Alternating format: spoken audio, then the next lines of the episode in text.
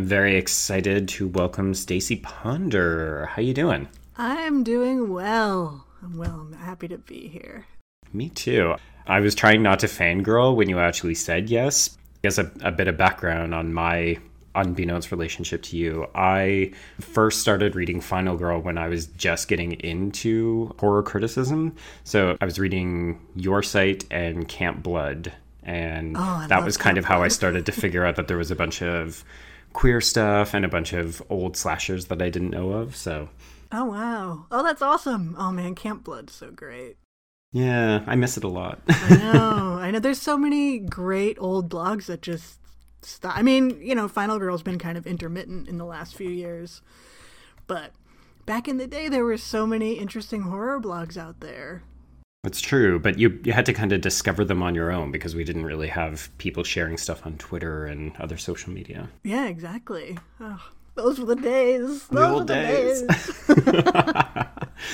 Okay, well, in the off chance that people are not familiar with you and your work, uh, can you give us a quick 30 second bio?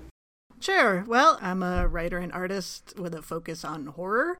My blog, Final Girl, at finalgirl.rocks, has been around for longer than I care to admit.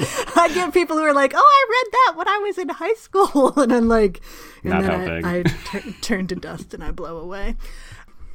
Yeah, and I co-host a podcast called Gaylords of Darkness, which is sort of it's about horror through the queer lens uh, that I have and that my co-host Anthony Hudson has. So, yeah, Yes. that's, that's about it, probably. I must say, I've been very much enjoying the podcast. It's like being privy to a very personal conversation where the two of you laugh for about an hour and a half. I kn- it's definitely not one of the more scholarly podcasts that's out there, but I think that's it's fun to do. I don't know what it's like for listeners, but we have a really fun time doing it. So yeah, you two just have such a great camaraderie. we've never met in person, Anthony and I. We only know each other online, but we just I think yeah, we hit it off and have that sort of vibe together that allows for some pure insanity on the show. So Sometimes it's the best connection, right? yeah, exactly. Okay, so let's dig into your past a little bit. Have you always been a horror fan, and how did you get into writing about it? Yeah, I have been a horror fan for as long as I can remember because my mom was a big horror fan. And mm. so she introduced me to a lot of the old Hammer films, all the old she was in, totally into Christopher Lee. So all the old Hammer Dracula films, I got to watch those and like Creature Double Feature on the weekends ah, and oh, yes. my parents just started taking me to the drive-in back then. Oh, so fun. yeah, so when I was a little kid, I got to see like a lot of horror movies at the drive-in, like Poltergeist and basically every slasher film. I just kind of saw it all and I just fell in love with it. The George Romero zombie movies were off limits because they were too gross. they were Oh, off really? limits. For, yeah, they thought that those would be too much for me. But otherwise, they pretty much I could handle it, so they let me watch everything. And then I back in gosh, 2005, I guess, when blogging was kind of a new thing. I had an internet friend who had a was part of a horror blog and I thought, "Oh, I can do that." and I I kind of looked around at the offerings that were available and really nobody was covering slasher films. And since I thought I knew a lot about slasher films, I decided to cover them. Literally, I just started Final Girl for the heck of it. And here we are. And here we are. Now it's interesting reading the blog. I always got the impression that your favorite franchise was Friday the 13th because you ended up publishing a almost like a graphic novel of all of the different deaths, right? Yeah, I'm not quite sure. I, that started on a whim. Um, I guess I do a lot of things on a whim. oh God, I should have thought of some better answer. That's like, no, this has been my career goal for what? Instead of just like, I don't know, I just thought I would do it one day. but um, I think probably overall, it became my favorite franchise. I've always loved Friday the 13th Part 2. I've always thought that was fantastic, and Part 1 as well. But some of the latter ones are just, I mean, they're garbage movies. But I decided to do this art project that was illustrating all of the deaths in the entire series. And so to do that, I had to rewatch the films and really pay attention to them. And I feel like now I know that series inside and out, like more than anything else I know in my life. Even some of the bad ones grew on me eventually. I think between your coverage and then listening to the Kill by Kill podcast, I I thought I knew the series, and then I realized I was misremembering about half of them. yeah, they start to blend together eventually. And I think my feelings about some of them are just pure Stockholm syndrome. Like, I just had to expose myself to them so much. I'm like, no, part five is really great. it's like, I don't know that that's true, but. Roy's totally amazing. Yeah, he's better than Jason. But it's it's interesting to to really examine the entire series and just watch the evolution of it and you know, kudos to the people behind the franchise. They tried new things that didn't always work, but you know, there's so many films into it. They're like, yeah, we'll go to space now. Oh, now we'll go to Manhattan for like five minutes in a movie called Jason Goes to Manhattan. You know, it's just like they'll do anything, and I really admire that. So. Yeah, it's interesting comparing some of the 2000s and aughts franchises where the risk taking isn't there. Each film is just literally like every Saw movie, every Paranormal Activity. They're they're all just very much of an ilk. Yes, yeah, for sure. Or like you look at the Halloween franchise, and it's it's just I mean oh gosh. It's so bad. But friday the 13th and probably a nightmare on elm street are the two that really tried to do new things. So it's gotta be hard coming up with ideas for like oh god we're on the ninth movie. Like what do we do now? You know? But, how do i do something that produces a product that gets me a paycheck. Exactly. And Friday the 13th is like, well, let's make Jason a, you know, phallic shaped alien monster that can jump from body to body. Obviously. Like, that's Naturally. where you go. There's nowhere else. We There's have to go here. nowhere else to go. Yeah. So. All right, so we're chatting in advance of Women in Horror Month, which occurs every February, and I'm wondering, what does this month mean to you? Obviously it's a chance to spotlight films by about starring women. I think Women in Horror Month to me has really evolved over time. When it first started, which is quite a while ago now, when it started, it was kind of. Uh, you always heard about the same films. You know, it would be a list of, oh, here's some women who directed horror films. There's Pet Sematary, there's Near Dark, uh, it's kind of those are the two big ones, right? And then they'd mention a few other, like Roberta Findlay and Doris Wishman and people like that who are lesser known. But it just kind of felt like we had a small group of actresses and films to work with. Whereas at this point, it's like women driven horror has shifted into the mainstream. And that's what feels really different to me. The Women in Horror Month is kind of just horror month at this point. Mm-hmm. So that's that's an interesting point. So a couple of other people have talked about the importance of the month and then a couple of individuals have almost lamented the fact that we continue to contain it to a single, you know, 28 to 30 day spread. Do you have any thoughts on that? I think it's never going to be a bad thing to shine a spotlight. It's the same thing with say um, gay characters in a film or something. It's like the idea is that everybody receives equal treatment, but are we there yet? kind yeah. of. Do we still need the spotlight? It's like, uh, let's say you're at a convention and there's the panels, you know, all of the, the film panels, and one of them is women in horror. Mm-hmm. It's like, what's more helpful is just taking women directors and putting them on the panel with the other film directors. You know, it's, are you ghettoizing women by doing this, or are you just, what are you, what's the goal, I guess? Right. Well, I think the difference too is that this is actually also coordinated by women. So I think it's a lot more thoughtful. It's making a more concerted effort to not just do that tokenism. Right.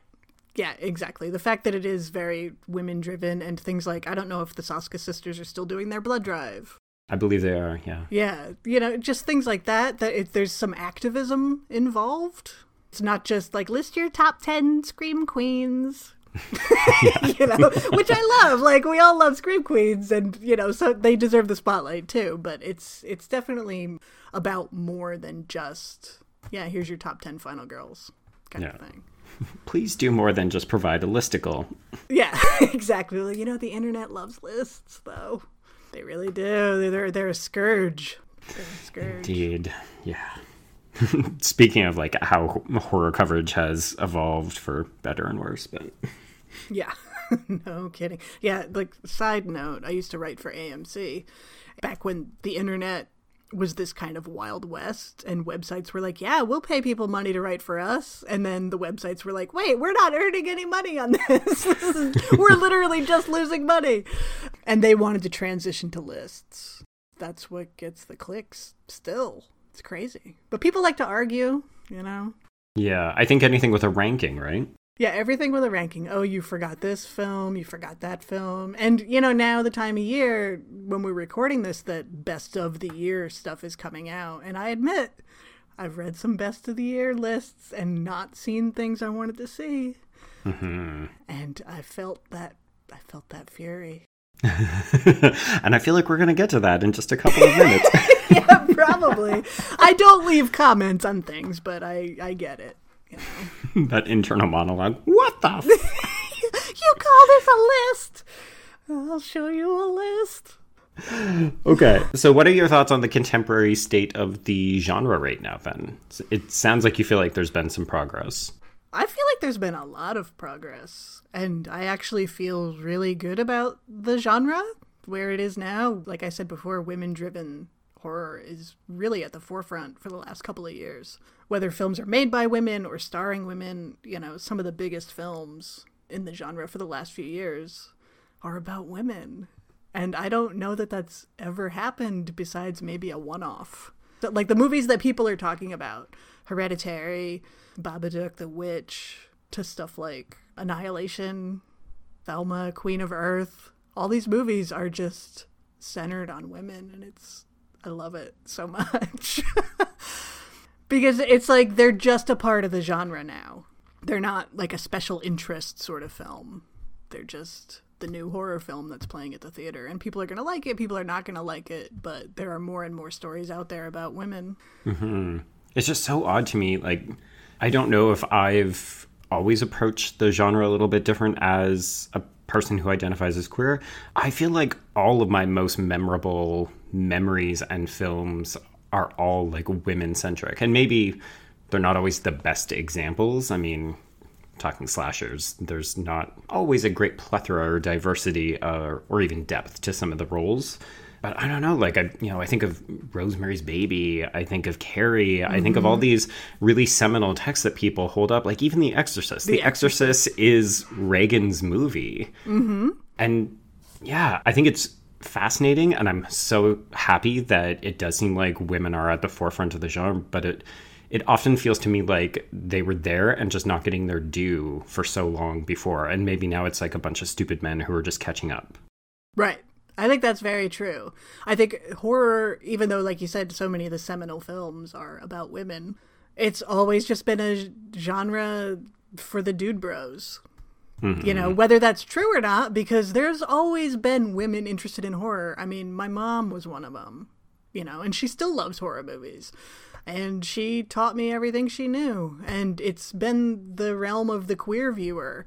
And so we kind of had to identify with the final girl. Mm-hmm. Whereas if you ask a person who's not into genre, like into the genre, what do you think of when you think of horror? They're going to think of extreme violence and dude bro type stuff. Yeah. Because the superstars of the genre are the killers. They're the ones that everybody knows, even if you don't know horror movies. You still know who Freddy Krueger is. You still know who Jason is. Yeah, particularly after the 80s, right? I mean, really, I think for a lot of people, horror is actually just synonymous with slasher films, which is also so odd. Yeah. it's, I think that's when horror movies became blockbusters, were in the 80s, because the slasher genre is sort of marketed towards teenagers mm-hmm. and young folk. And they're the ones who are going to go to the movies. You know, Yeah, they were time again. a reliable source of income. Exactly. and, you know, at some point, the sort of audience empathy switched from the victims to the killers.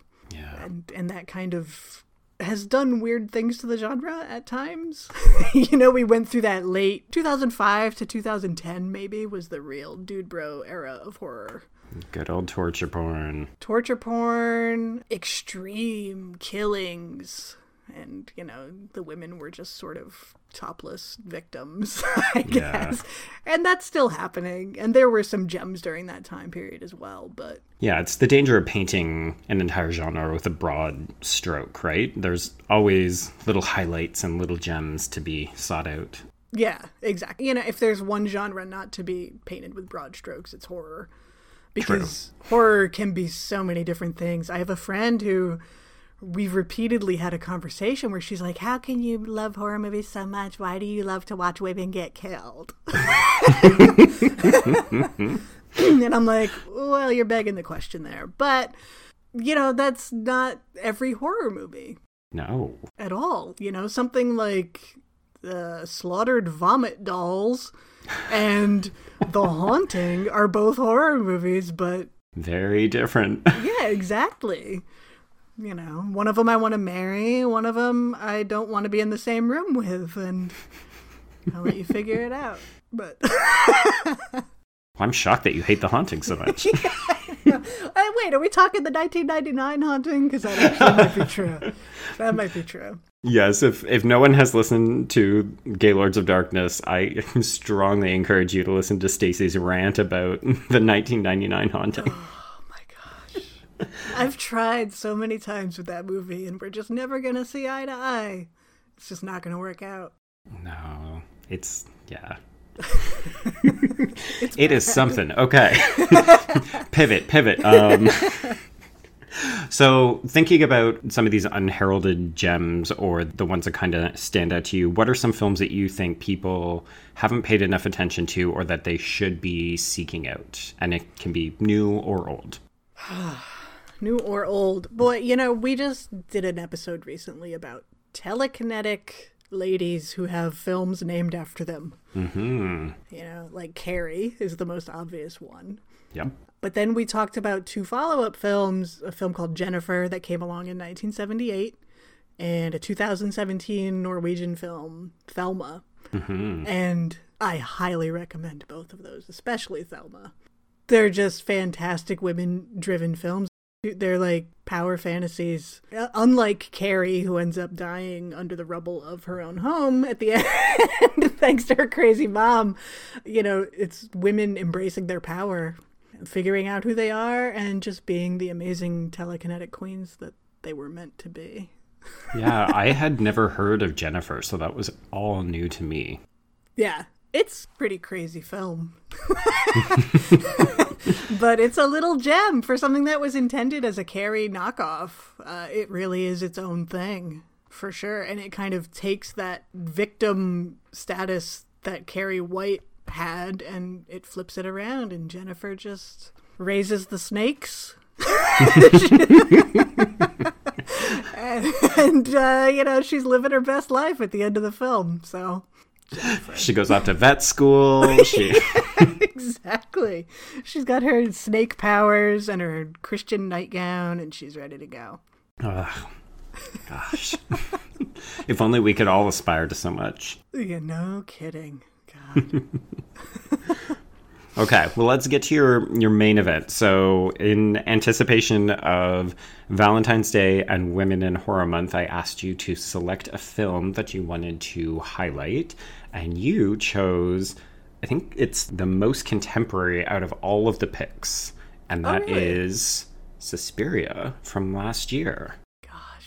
So why why did you pick Suspiria? I mean, I already know, but I feel like I'm, I'm just gonna like turn it over to you, and I'm gonna walk away. I'll come back in 30 minutes. And, Come back tomorrow. I'll, st- I'll still be going on. And another thing about Suspiria, it honestly like it rocked your world, didn't it? It rocked my world so hard.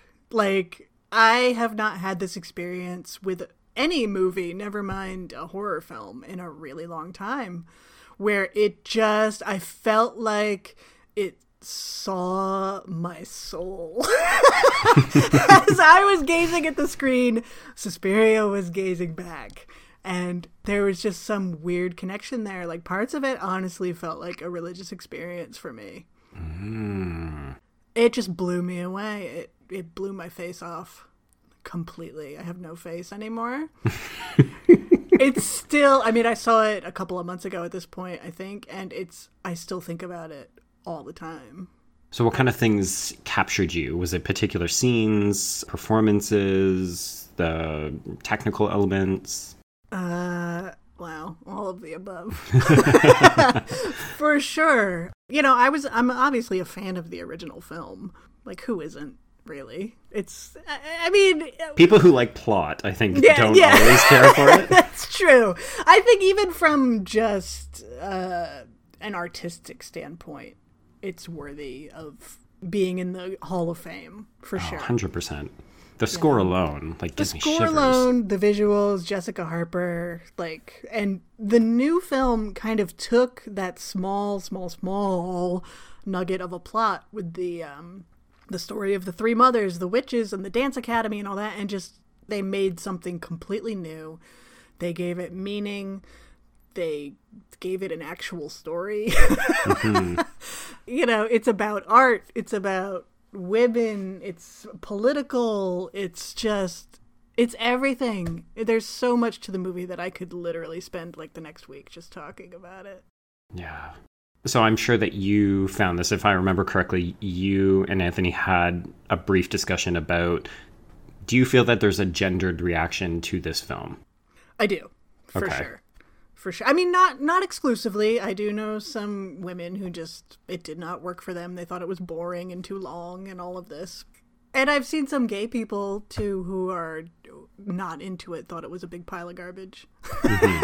but I think if you really looked at the numbers, it's very straight men. They didn't connect with it in the same way necessarily, and I think that's fine. Not every movie is going to speak to every person the same way. No. And particularly, I find the, the last couple of years, the films that get held up on high as being more cerebral, more intense, more I want to say insular, like they're they're very much focused on the interior lives often of women. Those seem to be very polarizing. So a lot of the ones that you were talking about like The Witch, like Hereditary and like Suspiria, but then part of me is like, but these are also all female centric films, and it often seems like it's just a bunch of dudes being like, well, I don't understand this movie. This movie's garbage. Halloween, mm-hmm. so good. Yeah, exactly. And so so often what they'll do is they'll just make the argument like it's not scary. You know, first of all, as if that's not subjective. Second of all, you know, something like there are times when I want to watch a horror movie simply because I want to be scared. I want to experience that. But quote unquote scary isn't all there is to horror. hmm You know, and I think that's why it's difficult because, first of all, you have the marketing for all of these things that are like, it's gonna blow your mind with how scary it is. You're never gonna be the same. And then people go watch it and they're like, I wasn't scared at all. You know, you have that problem, and you have the problem of horror, the big umbrella. That you have Halloween H4O on one hand, and you have Hereditary or Suspiria on the other hand, and they're two very different films, but they're the same genre and might attract the same crowds. Mm-hmm. You know, Which we never have a problem with in dramas or action films, but apparently Yeah, before it's like, oh, well, if it didn't, you know, scare me shitless, then it's not a horror film. right? Exactly. Like, oh, there weren't any jump scares. You know, Heaven okay. forbid! heaven forbid there were no jump scares, and no creepy ghosts behind the door or whatever. People expect The Conjuring every time they go to see a horror film. Certain horror fans, that's like what they're looking for, and you're not going to get that in Suspiria. No, no, not at all. Not at all. because So- it's it's so deliberate in everything that it's doing. I think that's one of the other challenges that people had with it is the pacing can at times feel so slow and it's obviously deliberate like there's a reason the cut is a certain length and there's a reason that there is all of the political backstory and the the links to concentration camps and all these other things but it often feels like people looked at those subplots and said where are the scares? How come that's in Right. here? Why hasn't this been cut for pacing and time? And Yeah. Oh, I can see if you're not in it, like if you don't fall into the world of Suspiria, I can see where it's probably pretty torturous. Because it is, it's a long movie. yeah, It doesn't feel long to me, but I can understand that argument for sure. You know, there are people who think the whole subplot with Dr. Klemperer is completely unnecessary, or the real world politics. Like they just wanted a lean, mean dancing machine of a horror movie. you know, like that was all they wanted was the stuff in the academy. yeah, And to me, like I understand that, but I definitely don't agree with it fair. all the subplots I think serve the main plot completely, and it's just a really dense movie with a lot to say. Mm-hmm. And you saw this two times? Uh, four times. Excellent. I so I only saw it once, but I saw it opening weekend, so I'm very susceptible to hype. So part of it was when I've been trying to reconcile the way that I think about it and the things I like and don't like, I have a difficult time remembering it, but I feel like it's the exact kind of film that requires multiple viewings. oh, for sure. Absolutely. The last time I saw it, I was still finding new things and having new sort of epiphanies and maybe this means this. Is this what this is? Like what does this shot mean? What does that shot mean? Like still discovering new things and that's what I love is when I can really dive in and keep unraveling a movie. And then to have it also sometimes you can do that and it's a really cerebral exercise. You know, you can analyze a film, but it doesn't affect you on an emotional level. But mm-hmm. Suspiria really did. It just completely 100%. I am under its spell. But yeah, I, it really does sound like almost like a religious experience. I think so. That sounds weird because I've never really felt that way about a film before. Even like my favorite films didn't affect me on that level. But it just, yeah, I'm ready to sign up for that, for those dance classes. I'm moving to Berlin. Yeah. Yeah. Ah. Wonderful. Do you have any other final thoughts on Suspiria? Things that you want to share? I mean, you did what almost two hours on it with uh, with the podcast. I know, so- and you know, secret. Here's a little preview: is when it comes out. Well, it should by the time this airs, it'll already be out on Yes. Blu-ray. So we're probably gonna do another episode. we'll never hear from you again. You'll, just, you'll be found dead in your home, just Suspiria on a loop. Sunset Boulevard, like that's me, just watching Suspiria over and over. Because Anthony's seen it even more than I have, I think, at this point. Wow, he gets to work in a movie theater. That's no fair. I know, I know, living the life. Yeah, but it's just, I think it's, uh, it has, it's just a statement about art. Like, as someone who writes and makes art, it really spoke to me on that level. I think it's a beautiful coming out story. hmm It's a love affair. It's a love affair. It's, you know, a woman claiming her power and being who she was always meant to be.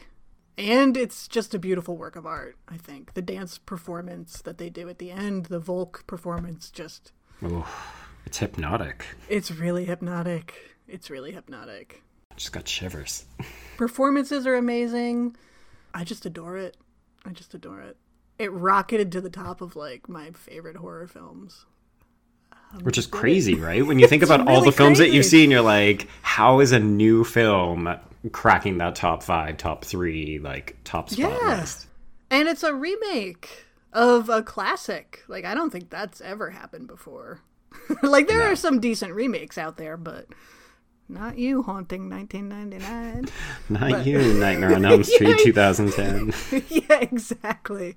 Exactly, but there's so many that are just garbage. So I just was not I was expecting to enjoy it because like feminist witchcraft is like sign me up. Like I'm all mm-hmm. about it. like give me more more more. and having a renaissance right now, it seems. It really is. I don't know if that's because The Witch was popular. I think maybe that sort of ushered it in, but there's never been enough witches. So they're getting a little spotlight right now, and I'm fine with that. Indeed. I was predisposed to like it, but I had no idea I would fall in love with it. Aw.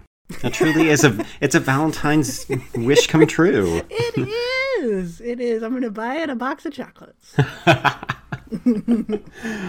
All right. Well, thanks again. And before I uh, let you go, how can people get in touch with you? Because you are also one of the few people I know who are not on Twitter. That's right. I'm not on Twitter, but I am on Instagram. I don't know if that's a good way to reach people or not, but but I am on there. Instagram slash Final Girl G R R L. My blog finalgirl.rocks send me an email, I guess. Stacie Ponder at Gmail? I don't know. Oh my god, that's horrible. How do people reach me? Oh no, the email's fine. I'm just like, but only if you're, you know, kind and you've got something interesting to say. Oh yeah, that's true. No weirdos, please. Well, I mean, weirdos of a certain stripe are fine. right. But look, I used to have this one commenter. He commented a lot. And he would always talk about how much he wanted to resurrect the body of Heather O'Rourke the little girl from Poltergeist who died when she was like 12. He wanted to resurrect her, and then the three of us could get married. oh, my. yeah. So don't do that. No, don't be that guy. don't be that guy. But uh, yeah, Final Girl dot rocks, I guess. I'm on Facebook, but ugh, no, no. And listen to the podcast, obviously. yes, and listen to the podcast, Gaylords of Darkness, uh, gaylordsofdarkness.com. It's on iTunes and all of the podcast places. We're so I'm so bad at this kind of thing. Uh. Uh, all right. Well, yes. So all of those places, Instagram and Podcastville. yeah, I would say the podcast is probably the big one and Final Girl. Cool. Okay. Well, thanks again. Thanks for having me. My pleasure.